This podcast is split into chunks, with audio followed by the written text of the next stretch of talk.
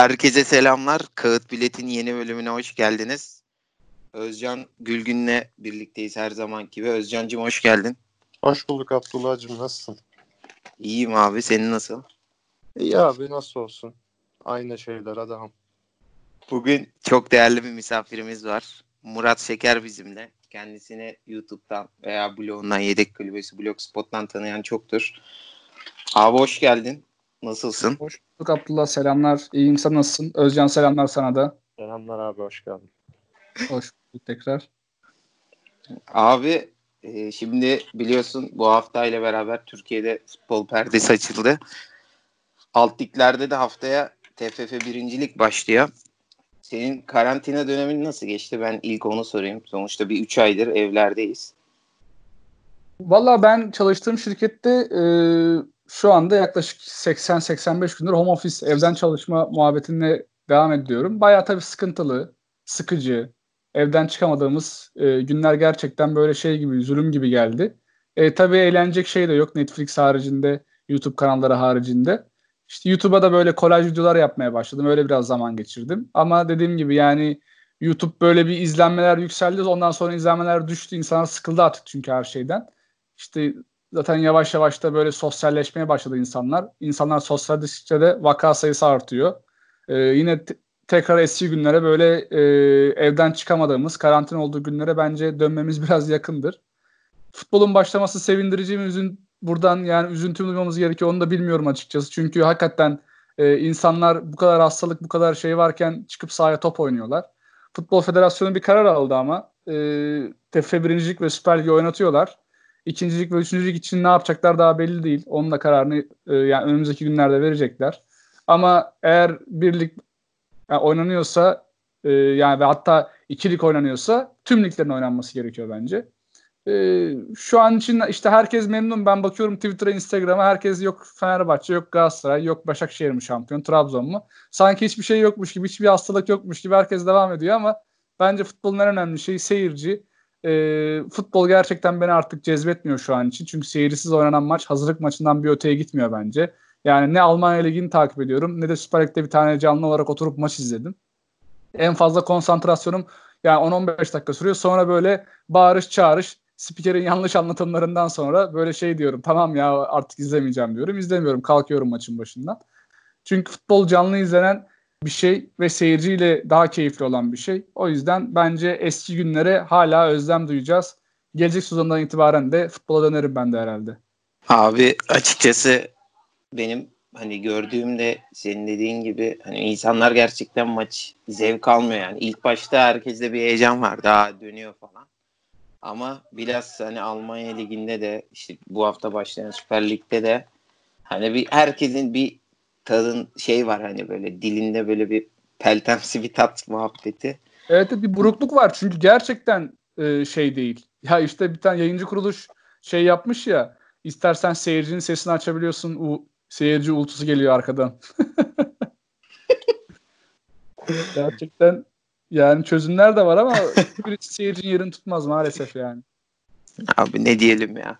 Abi o zaman şeyden başlayalım diyorum ben. Şimdi öncelikle lider Hatay bir 6 puanlık farkı var ve fena da girmediler. Bu sezonla alakalı yani şu an mesela Hatay lider işte veya Eskişehir sonuncu.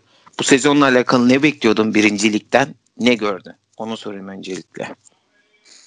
Yani öncelikle e, şu an böyle ilk 6-7 sıraya baktığımda bu sıralamanın daha çok hani şöyle olmasını beklerdim ben işte. Adana Demirspor'un birinci olmasını beklerdim. Ne bileyim Bursa Spor'un ondan sonra gelmesini beklerdim. Ee, onun haricinde e, işte aşağı taraftan yani Eskişehir'in bu kadar aşlı olduğunu yani beklemezdim. Çünkü bir şekilde toparlamışlardı işte borçları böyle falan böyle yavaş yavaş ödüyorlardı ama sanırım o kadar çok borç var ki her bir yani her gün yeni bir borç eklendi üstlerine. Onun haricinde bence Hatay ve Erzurum'un performansı etkileyici. Ben Hatay'ın e, bundan yaklaşık 5-6 yani bundan derken işte o dönemde e, puan kayıpları başlamıştı Bayram Hoca ile beraber. Ben dedim ki Bayram Hoca eğer biraz da şey yapamazsa tutunamazsa ve 2-3 mağlubiyet daha alırsa Hatay ikinci veya üçüncü sıraya düşer. Ancak Mehmet Altıparmağ'ın gelişiyle işi toparladılar. Yani şu anda 6 puan fark işte son ne bir yani son 6 haftaya giriyorsun. Bir tane mağlubiyet, bir tane beraberlik hakkın var ve bu çok değerli bir hak bence. Ee, yani Hatay için ben şeyi söyleyebilirim. Aşağı yukarı bir üst ligi garantilediler diyebilirim yani gerçekten. Abi peki bu sezonun başından beri senin hiç mesela şeyin var mı? Mesela Marco Pajca için konuşayım. Hani bu sezon bu kadar gol atamayacak tarzında şeyler vardı. Senin mesela beklentini tavana vurduran oyuncu var mı? Onu sorsam. Yani Veya hiç... E, Gökhan Karadeniz var mesela Hatay Spor'da. Ee, yani insanlar Hatay'ın dağılacağını düşündüler. Ee, bu yani bir İlhan Palut ayrılığı oldu. Hatay'ın dağılacağını düşündüler ama İlhan Polut Hoca öyle bir kadro kurmuş ki ve hani onun da merkezinde Gökhan Karadeniz var. Ben Gökhan Karadeniz'i Altınordu'dan e, biliyorum, yakından tanıyorum. Gökhan Karadeniz çok daha yetenekli. Yani Hatay Hatay'ın veya o e, TFF 1. Lig'in üstünde bir oyuncu gerçekten. İşte biraz orada menajer yanlışlığı, biraz e, kendisinin herhalde e, mental olarak yaşadığı sıkıntılardan sonra Trabzon'da başarılı olamadı. Oradan sonra Erzurum'a gitti. Şimdi de Hatay'da. E, ama hem geçtiğimiz sezon e, playoff finalinde ben de aynı e, ben de canlı olarak izlemiştim Gazişehir maçını. Hem bence geçtiğimiz sezon hak etmişlerdi bir üst ligi. Hem de yani bu işi buraya kadar getirdiler gerçekten. O kadar e, yani final kaybeden bir takımın bir sonraki sene yine aynı başarıyı göstermesi gerçekten takdire şayan bir şey. Ya ben Gökhan Karadeniz'in gerçekten performansını burada veya işte oradaki ekibin yine Selim Ilgaz var, Mirkan Aydın var. O ekibin yani o üçlünün, o dörtlünün e, gösterdiği performans bence takdire şayan. E, tabii şimdi Altay'da e, orada Marco Paşa var. Marco Paşa'nın da performansı ilk başlarda bence kötüydü. Ama son hatlarda bunu toparladı. E bunu da nasıl toparladıysa öyle devam ederse bence yine e, gol krallığında üst seviyelerde olur. E, Marco gol attıkça da Altay'da üst sıralara doğru tırmanır. E, göreceğiz yani. Daha şimdi çok zor konuşmak. Çünkü şöyle bir şey. Koronadan kim iyi döndü, kim kötü döndü, kim çalıştı? Şimdi Erzurum'a baktığımızda Erzurum'da 12 tane 13 tane futbolcu korona teşhisi konmuştu. Bu çocuk bunların hepsi hastaneye götürüldü. Bir 10 gün 5 gün durdular hastanede. Hiçbirisi idman yapmadı. Bunun bir de idmandan çok psikolojik mental olarak sıkıntıları var. Yani Erzurumspor mental açıdan en sıkıntılı e, dönemi geçiren takımlar arasında bence yer alıyor. Ama bu onları nasıl etki eder bilmiyorum. Çünkü Erzurum, Eskişehir ve e, ardından Osmanlı ile oynayacak. Eskişehir maçına hadi 3 puan yazalım. Artı 3 yazalım ona direkt. Bir lige ısınacaklar yani. Onlar da öyle zor bir rakiple başlamıyor. Ama şimdi Erzurum işte e, ADS ile başlasaydı, Adana Demirspor ile başlasaydı lige bunda hani Erzurum için büyük sıkıntı derdim. Ama şu an mesela Erzurum'da da o sıkıntı yok. Şöyle isterseniz bir e, şeyi söyleyeyim ben. Hani ilk 7 sıranın ilk kaç sıranın şampiyonluk şansı var? bence ilk 7 sıranın yani Hatay Spor, Erzurum Spor, Bursa Spor, Adana Demirspor, Akhisar Spor, Karagümrük, Altay'ın e, ilk ikiden çıkma şansı var. Hatay'ın ikisi böyle garanti gibi dersek aslında e, 6 tane takımın ikinci sıra için bir savaşı söz konusu. E, onun haricinde bir de playoff yarışı var tabii ki. Herkesin e, 6. sıraya girme e, umudu var. O da işte bir Ümraniye Spor alttan e, gelmek istiyor. Ee, siz ne düşünüyorsunuz bu konuda? Sizin favorileriniz var mı? Nedir, ne değildir? Ya abi valla ben e, Bursa'yı biraz şanslı görüyorum. Çünkü Bursa e, fikstüre baktığım zaman en kolay fikstürü bence Bursa Spor'da. Dediğin gibi Erzurum çok zor bir süreçten çıktı. E, onların en büyük şansı e, kolay maçlarla başlamış olmaları ama e, psikolojik etkisi çok fazla olacaktır. Ya en kolay örnek olarak mesela e, ikili mücadeleden kaçınabilir futbolcular. Yani acaba bir daha bulaşır mı? E, zaten böyle bir süreç yaşadık diye. E, Erzurum için gerçekten o kötü bir durum olacak ama e, Bursa e, Bursa'da gerçekten kolay bir fikstür var. Ben Bursa'yı biraz şanslı görüyorum. Ve bunu Abdullah'la da konuştuk yayından önce. Bence bu lige en uygun kadro Bursa Spor'da. Tam bir alt lig kadrosu var. Hı hı. E, Selezon gibi bir faktörü var.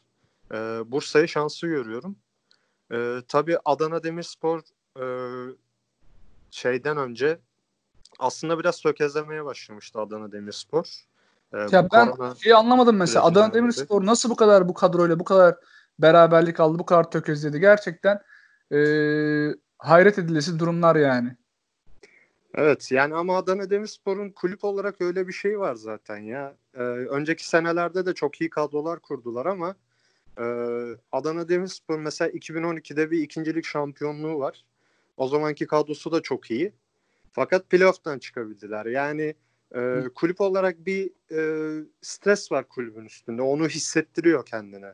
E, çok gergin bir kulüp. O belli oluyor. Tabii Süper Lig özlemi bunda en büyük faktör. Evet. E, bence Adana Demirspor için en büyük sıkıntı o zaten. E, beklentiler çok büyük. Şampiyon olmak zorundalar. E, taraftar etkisi de kalmadı artık. Taraftar da yok.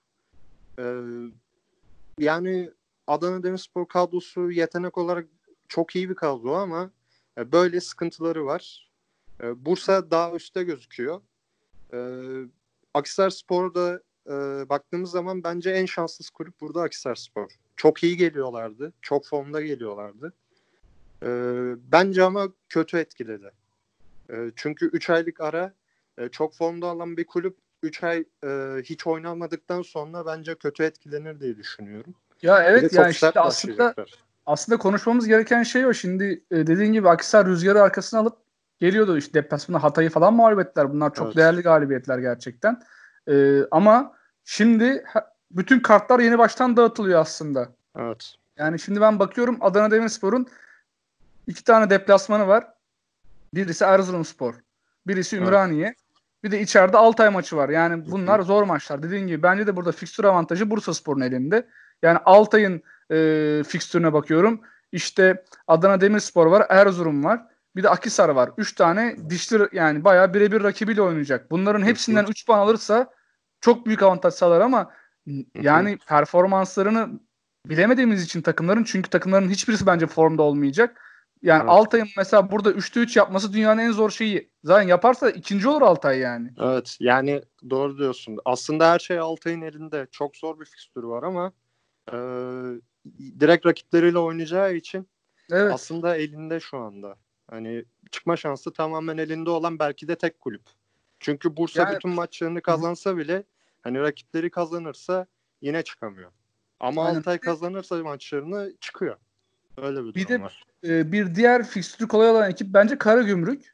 Onlar evet. da Ümraniye, İstanbul, Balıkesir, Bolu, Keçiören Gücü ve Adana ile oynuyorlar. Yani onlar da böyle e, birebir rakipleriyle işte en fazla Ümraniye birebir rakip diyebiliriz onlara ama yani Ümraniye de onların iki e, basamak altında. E, evet. Yani Ümraniye'yi atlattıktan sonra onların da fikstürü kolaylaşıyor bence. Burada hani Karagümrük şampiyon olabilir mi yani ikinci sırayı alabilir mi diye soracak olursan ama Bursa ile arasında 3 puan fark var. Yani neden olmasın ancak dediğim gibi yani işte form durumları çok önemli. Yani ilk haftalardaki ilk maçları bir izlemek bir bakmak lazım. Evet, Kim kesinlikle. daha iyi. Mesela şimdi bence bu haftanın en önemli maçı e, Altay ile Akhisarspor arasında oynanacak. Kesinlikle. Buradaki iki takımın da alacağı galibiyet iki takımı da ikinci sıra için bence iddialı konuma getirecek yani. Evet. Ama nasıl dönecekler? Nasıl antrenman yaptılar? Oyuncular kendilerine baktılar mı? Yani ben işte Hürriyet Ege'yi okuyorum, Yeni Asır okuyorum. Altaylı oyuncuların hepsi biz şampiyon olacağız diyor. İşte evet. daha bugün Özgür'ün bir röportajı vardı. Biz şampiyon olmaya gidiyoruz, geliyoruz falan filan. Yani belki de en zor fikstür Altay'ın ama dediğin gibi belki de en avantajlı fikstür de Altay'ın çünkü her şey kendi elinde. Ee, evet. Çıkıp takır takır oynasa, hepsini yense hadi hepsini yense demeyeyim yani o 3 maçtan 9 puan toplasa iş bambaşka bir yere gider ama dediğim gibi zor. Ee, evet. Burada belki hani Hatay, Bursa e, daha ön plana çıkıyor. Ben de katılıyorum sana o konuda. Peki playoff'tan e, yani işte Erzurum, Adana Demir, Akisar, Karagümrük, Altay arasından e, playoff'tan bu takım çıkar. Bu takım daha böyle e, daha çok istedi sezon boyunca dediğiniz var mı birileri? Abi bu taraftar faktörü kaybolması bence her şeyi değiştirdi ya. Mesela ha, bir de o nokta var mesela. Kesinlikle evet. katılıyorum. Yani bir playoff finali olduğunu düşünün. Hani Adana Demirspor playoff finalinde. Evet. Ee, zaten 40 bin kişilik bir stat, statta zaten 20 bin Adana Demirspor taraftarı akacaktı stada. Yani bu bazen evet. ters tepebiliyor Adana Demirspor'da. Yalan yok. Ama baktığımız zaman genel olarak bu bir avantaj.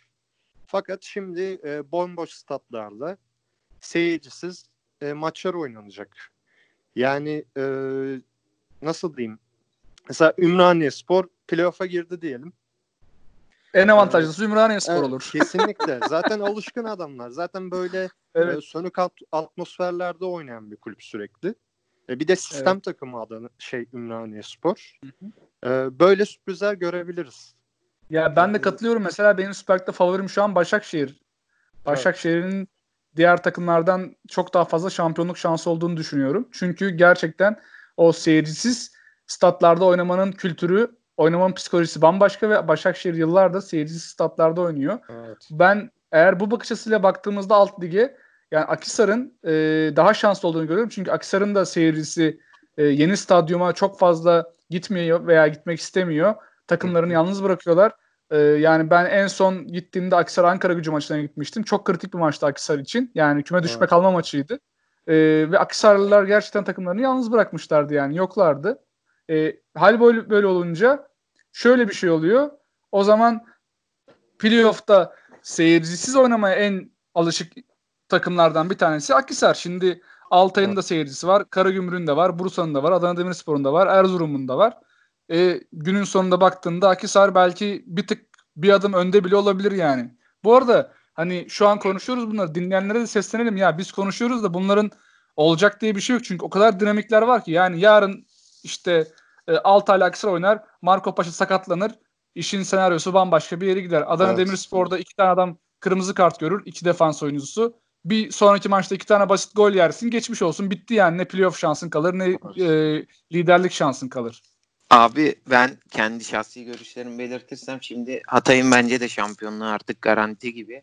Diğer taraftan bakarsak bence oyuncularda şöyle psikoloji olacak. Şimdi 6 maçta bitir ve Süper Lig'e çık var. E bir de playoff maçları olacak. Çoğu oyuncunun bilhassa Adana Demir için konuşuyorum. Hı hı. Ee, şey oyuncuların ben şeyi düşündüğünü düşünüyorum. Abi bitirelim 6 maçta ve çıkalım. İş bitsin direkt yani yazın işte Ağustos sıcağında playofflarla uğraşmayalım. Ee, ben öyle düşündüklerini düşünüyorum. Ben Adana Demir'in zaten muhtemelen Türkiye'de ilk kampa giren takım.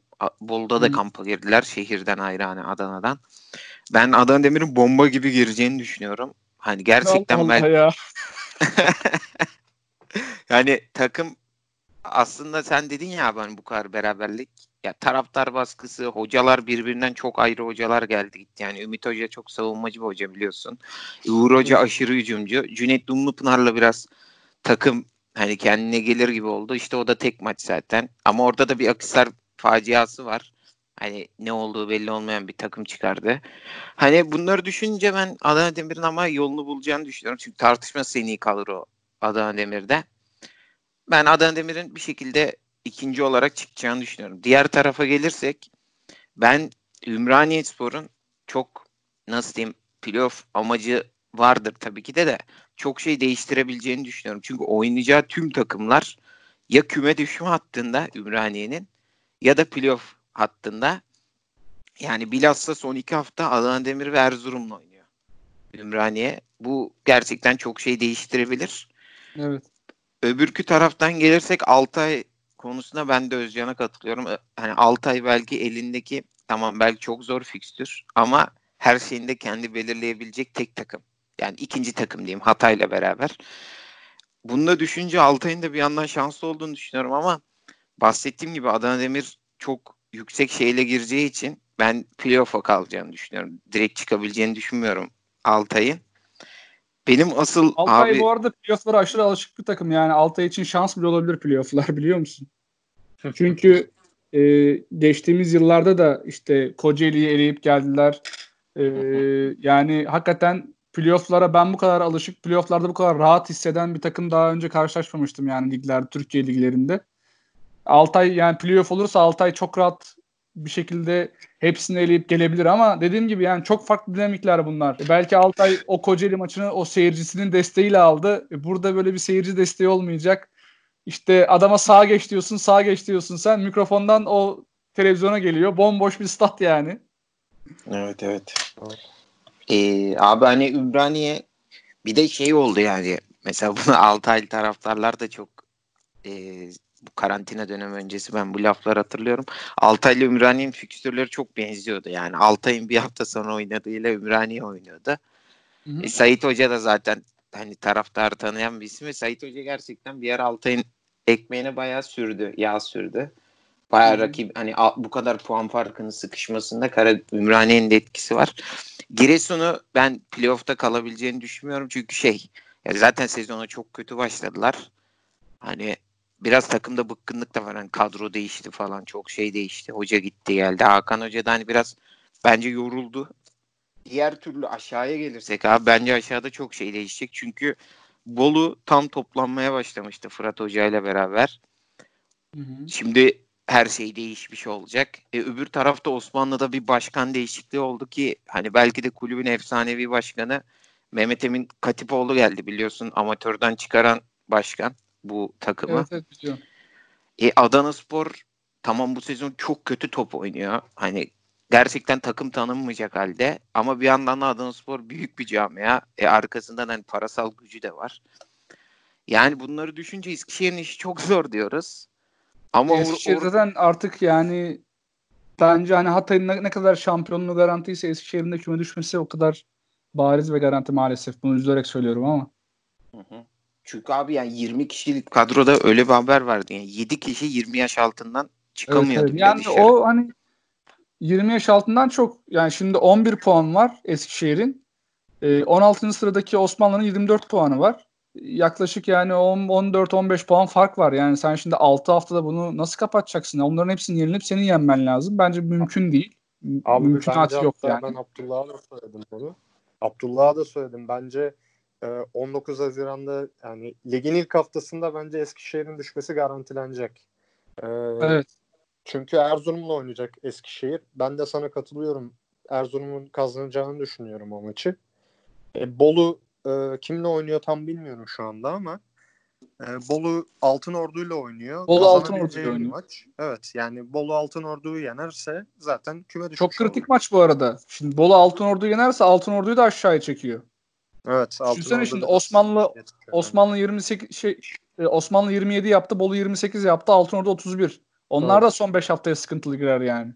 Abi orada aslında biz Özcan'la yayın öncesi de konuşmuştuk. De ona sorayım. Abi Altınordu hakkında ne düşünüyorsun? Abi ben dediğim gibi Altınordu genç bir takım. Ve Altınordu sistemli bir takım. Tamamen sistem takımı. Hüseyin Hoca özellikle 8 senedir bu kulüpte. Ya yani ben 3. ligden beri takip ediyorum Altınordu'yu. Aynı hocayla 3. ligden 1. lige kadar geldiler. İşte o Gökhan Karadenizli dönem özellikle. Ee, yani Altın Ordu'nun bir avantajı var. Yani sistem takımı olduğu için ben çok sıkıntı yaşayacaklarını düşünmüyorum organizasyon olarak. Ve e, genç bir takım olduğu için de form tutmada çok sıkıntı yaşayacaklarını düşünmüyorum. E, bazı takımları üzebilirler. Yani ama ilk hafta için Bolu maçı için kesin konuşamıyorum.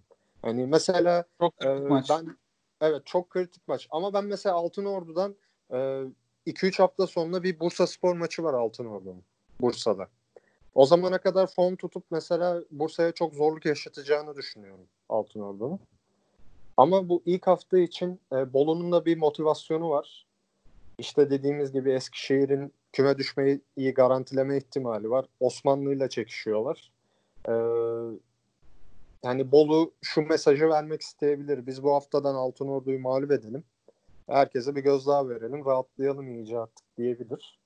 Ee, çok kritik bir maç. Ama e, ilk hafta hariç ben Altın Ordu'nun özellikle bir sürpriz yaratacağını düşünüyorum. Ya iyi döneceğini düşünüyorum Altın Ordu. Abi şimdi bu Altın Ordu durumuna ben de katılıyorum.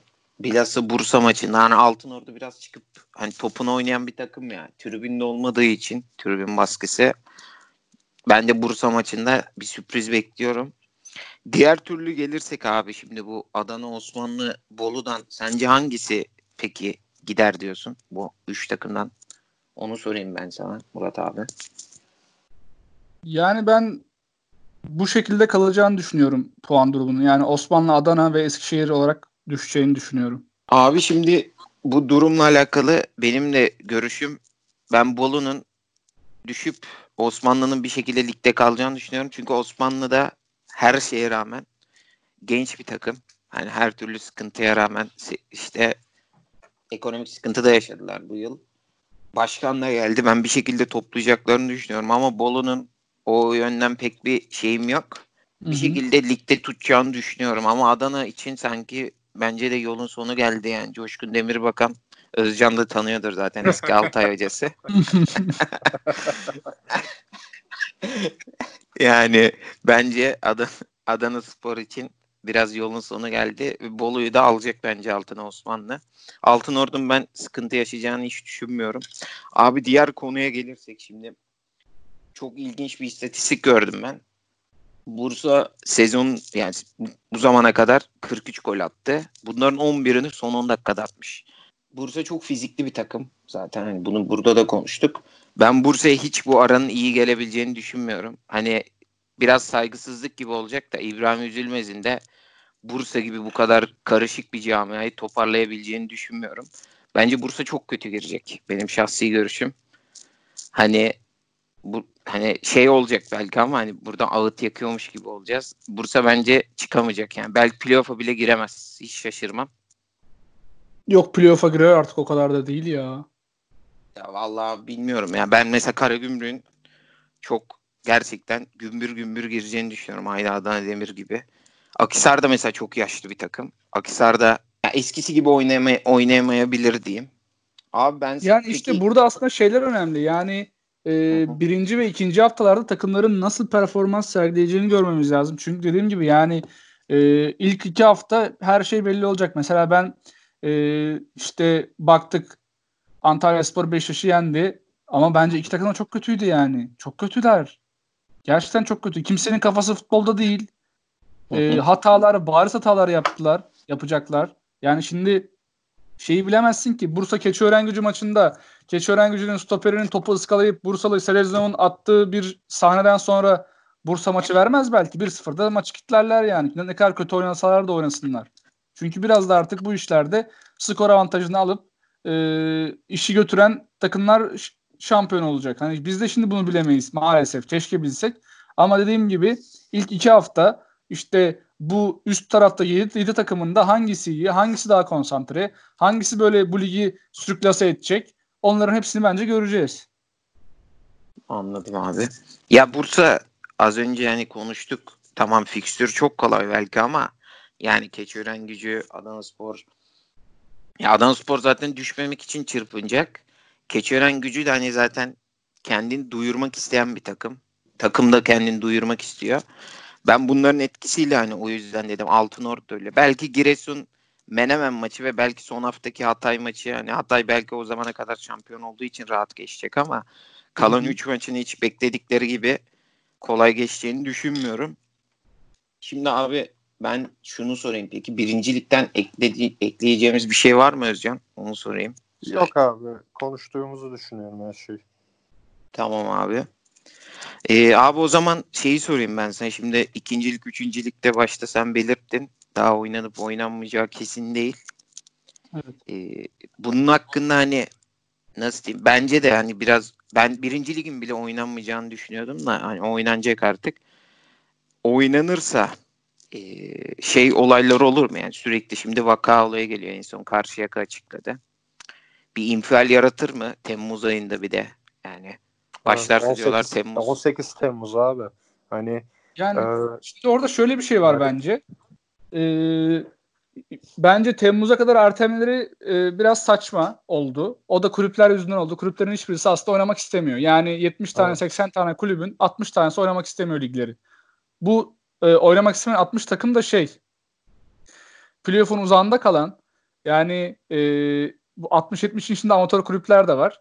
E, playoff'un uzağında kalan bir iddiası olmayan düşmeyle de çıkmaya da bir iddiası olmayan takımların hiçbirisi oynamak istemiyor ligi. Önce bu, bu yani bunu konuşalım. 2 kere 2 4. Ben de bir iddia olmasa ben de oynamak istemezdim. Ama şimdi sen e, Süper Lig'de haksızlık olmasın. Şampiyon ve küme düşen takımı başka türlü belli e, belli edemeyiz bu ligi oynatalım diyorsan TFF birincilikte de aynı şekilde baskılara dayanamayıp e, takımların hani bu haksızlık olur. Kimi şampiyon ilan edeceksiniz? Kim playoff olacak? E, atıyorum işte playoff oynanırsa niye lig oynanmıyor? Bunun altına nasıl gireceksiniz? Bu kararı nasıl alacaksınız? E, sorularından sonra TFF birinci de oynatmaya karar verdiler. Ardından ikincilik ve üçüncü de e, aynı şekilde oynatmak için e, bir tarih belirlediler. Sonra bu tarihi ertelediler. Bu tarihin ertelenmesi e, ertelenmesinin sebebi de diğer liglerden e, farklı olarak bazı takımlar gerçekten ligi oynamak istemiyor. Ve bunlar çoğunlukta. Yani federasyon kararı takımların aldığı karardan farklı bir karar olacaktı eğer öyle bir karar alsalardı. O yüzden onu Temmuz'a kadar ötelediler. Bunun da sebebi işte e, gerekli e, koşulların sağlanmaması ve sağlanamayacak olmasından ötürü. Ama şimdi federasyon şöyle bir şey yapabilirdi. Yine Haziran'da oynadı. Şimdi şöyle bir şey de var. Üçüncü ligler, e, ikinci ligler oynanacak Temmuz'da. E, bu ligler bitecek Temmuz'da. İkincilik ve üçüncülük Ağustos'ta bitecek. E, gelecek sezon planlamasını nasıl yaptınız? Bunu bu yani bunu bunu kimse konuşmuyor ama şimdi ikincilikten yükselen takım seneye birincilikte oynayacak. Birincilikte evet. oynayan takım bir ay fazla dinlenmiş olacak yani. Bunu nasıl evet. yapacaksınız? Bu da haksızlık. Bunu da düşünmek evet. lazım. Haklısın şimdi abi. bu işin çok farklı dinamikleri var. Federasyonun kararı e, oynatma yönünde olması bence doğru. Çünkü niye doğru? 2 kere 2 4 yine eğer sen başka liglere oynatabiliyorsan başka liglere hastalık bulaşmıyorsa abi üçüncüde de bulaşmayacak. Eğer bulaşıyorsa da bir şekilde hani diyorlar ya şey korona olursa oynamaz. Korona olursa hemen karantina altına alacağız. Abi korona adam da çıkarsa karantina altına alırsın. Bu kadar hani keskin ve net söylemişlerdi. Çünkü Beanspor oradan darlıyor oynatın ligleri. İşte yoksa evet. para vermez, paranızı alamazsınız diye. De burada ne yayıncı kuruluş var ne bir şey var. Sahipsiz onlarca kulüp var yani. Sahipsiz belki 60-70 tane kulüp var orada. Kimse kimsenin hakkını savunamıyor maalesef. E, e, hal böyle olunca da e, çıktığımız bu yolda hepimiz yalnızız. Ama en doğru karar bencilliklerin oynatılması. Bunun da sebebi gerçekten kimsenin hakkını e, alacağınız herhangi bir kararla veremezsiniz. Yani şampiyon olan takımlar çıksın okey. İkinci olan takımlar çıksın tamam. E, playoff'un 5. sırasındaki takımın hakkını kim ödeyecek? Şimdi Sakaryaspor taraftarını sen nasıl durduracaksın? Adamlar federasyona yürür ya. Kolay değil ki bu işler. Yani biz, biz, biz yani bir sezonun emeğinden bahsediyorum. Sakarya şehrinin emeğinden bahsediyorum. Kastamonu şehrinin emeğinden bahsediyorum. Gerçekten bu kararı almak çok zor bir şey. Bu arada federasyon da haklı. Federasyonun bu içine girdiği girdap kolay bir girdap değil yani. O yüzden e, kimsenin hakkını yememek için artık hastalık mı olur, sağlık mı olur kimsenin yapacağı bir şey yok. Zaten biliyorsunuz AVM'ler açıldı. AVM'lerin açıldığı yerde üçüncülük niye oynatılmasın ya arkadaşlar? AVM açık yani şu an. Bir AVM'ye gidiyorsun binlerce kişi. Ikea'ya insanlar gidiyormuş. Günde 2500 tane insan Ikea'ya gidiyormuş. Ne çok ihtiyaçları varmış insanların ya Ikea'ya gitmek için anlatabiliyor muyum? Yani eğer böyle durumlarda bu, bu kadar biz esetebiliyorsak durumu üçüncülük maçları da oynayabilir insanlar. Bu kadar basit, bu kadar net konuşuyorum bu konuda yani. Eğer dediğim gibi biz karantina altında olsaydık, AVM'ler açılmasaydı, Süper Lig oynanmasaydı tabii ki üçüncülük de oynatılmasın. Ama bence her lig oynatılacak. E bundan sonra şöyle o zaman bir karar alsınlar. Üçüncü ligde bölgesel lig yapsınlar. Deplasman falan filan olmasın. Yani İzmir takımı Karşıyaka gidip Cizre Spor'la oynamasın abi bir zahmet. Zaten insanların parası yok, pulu yok. İşte ne bileyim Samsun Spor'u gidip de işte e, Payaş Belediyespor'la oynamasın. Bunu engellesinler. Ya federasyonun görevi bunları öngörüp bunların aslında planlamasını yapmakta ama maalesef federasyonumuzda bazı e, noktalarda yetersiz kalıyor. Özellikle alt liglerde alt liglerden anlayan yönetici yok. Nihat Özdemir'in ben bir üçüncülük maçı seyrettiğini düşünmüyorum son 10 sene içerisinde. O yüzden de e, aldıkları kararlar gerçekten kulüp başkanlarına sorup aldıkları kararlar. Kulüp başkanlarının çoğu da ligin oynanmasını istemiyor. Ama sen dediğim gibi Kastamonu şehrinin hakkını, Sakaryaspor, e, Sakarya şehrinin hakkını yiyemezsin. Ondan sonra büyük bir infial yaratır bu iş. Bayağı bir sıkıntı yaratır yani. Benim bu kadar. Siz ne düşünüyorsunuz mesela bu konuda? Abi benim bu konuda düşüncem virüsten ziyade şöyle bir şey var. Ee, şimdi bu maçlar Temmuz'da başlaması planlanıyor. 18 Temmuz başlangıç tarihi. Evet. Ee, üçüncü ligde mesela Cizre Spor var. E zaten Hı-hı. Cizre'yi biliyoruz 40 derece yaz aylarında ve o stadın benim bildiğim kadarıyla ışıklandırması yok. Ee, yani bu takımlar mecbur 40 derece sıcaklıkta maç oynayacaklar. Hani virüsten ziyade bir de böyle bir sağlık durumu var. Tabii ki böyle böyle böyle de bir sıkıntı. Şey bu. Ya hani bir şey konuşuldu biliyorsunuz. İşte bütün takımlar Süper Lig için oldu bu. Bütün takımlar İstanbul'a toplansın. Ee, burada işte şey gibi Final Four, Final Four usulü herkes bir kampa girsin öyle maçlar oynansın diye bir şey söylenmişti. Ee, bence e, bu Süper Lig ve Birinci Lig için lazım değil bu. Ama e, ikincilik ve üçüncülük için asıl böyle bir şey lazımdı. E, çünkü evet, e, şartlar çok... Bu da bir çözüm. Bu da bir çözüm evet. bu arada. Çözüm üretmeli Şartlar yani. çok İnsanlar şey dememeli. Ligleri oynatmıyoruz dememeli yani. Evet. Ya şartlar çok kötü yani.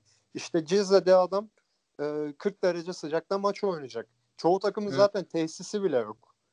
E, bu şey bir protokol var. Biliyorsun hani dezenfektan konulacak. Yok koronavirüsü yapılacak. O yapılacak, bu yapılacak. E, bunu Karşıyaka Başkanı açıklamıştı. Bein Sports'ta bir şey programa çıktı başkan. E, adam şunu diyor. Ya bırakın bu protokolü, dezenfektanı çoğu kulübün sargı bezi yok diyor. Ee, Ya bence, öyle. bence bu yapılacaksa bile ben de oynatılmasından yanayım. Emeğin artık karşılığının alınmasından yanayım ama e, mesela üçüncülük birinci grubu, ikinci grubu, üçüncü grubu yani Ankara ve Konya'ya İzmir, Ankara, koyarsın. İstanbul. Ha, dağıtırsın. İşte ikinci ligin kırmızı grubunu Trabzon'a veya Sivas'a koyarsın. Serin yerlere koyarsın özellikle. Birini Samsun'a koyarsın. Ee, kamp usulü otelleri ayarlarsın. TFF olarak biraz para ödersin ama e, vakaya rastlamazsın. Hani böyle bir çözüm gelebilirdi ama e, oynatılması Hiçbir şekilde evet. Evet oynatılması gerekiyor sana katılıyorum abi ama e, bu tarz bir şekilde olması lazımdı. Yani her takıma eşit şartın şey sunulması gerekiyordu bence. Ben de yani sana katılıyorum bu konuda. Yani oynatılması gerektiğini düşündüğüm için hani her türlü oynatılacak ama federasyon bunun şeklini, şemalini kendisi çizebilir. Dediğin gibi dört tane şehir belirlersin. Takımları oraya gönderirsin kamp gibi. Ee, kimse birbirine dokunmaz. Sadece maçlarda e, bir araya gelirler. Çözüm ya çözüm üretmek çok kolay bazı şeylerde. Ben federasyonumuz nasıl bu kadar tökezliyor böyle konularda onu da gerçekten anlamıyorum. Ama dediğim gibi şurada 2-3 yani 3 kişi konuşuyoruz. 3 kişi konuşurken bile 4-5 tane çözüm yolu bulduk. Bu çözüm yollarından 2-3 tanesi denense, uygulansa, işte onun hazırlığı yapılsa mesela 18 Temmuz'a kadar beklemesek e, şeyi, e, ne yapacağımızı hala şey diyorlar.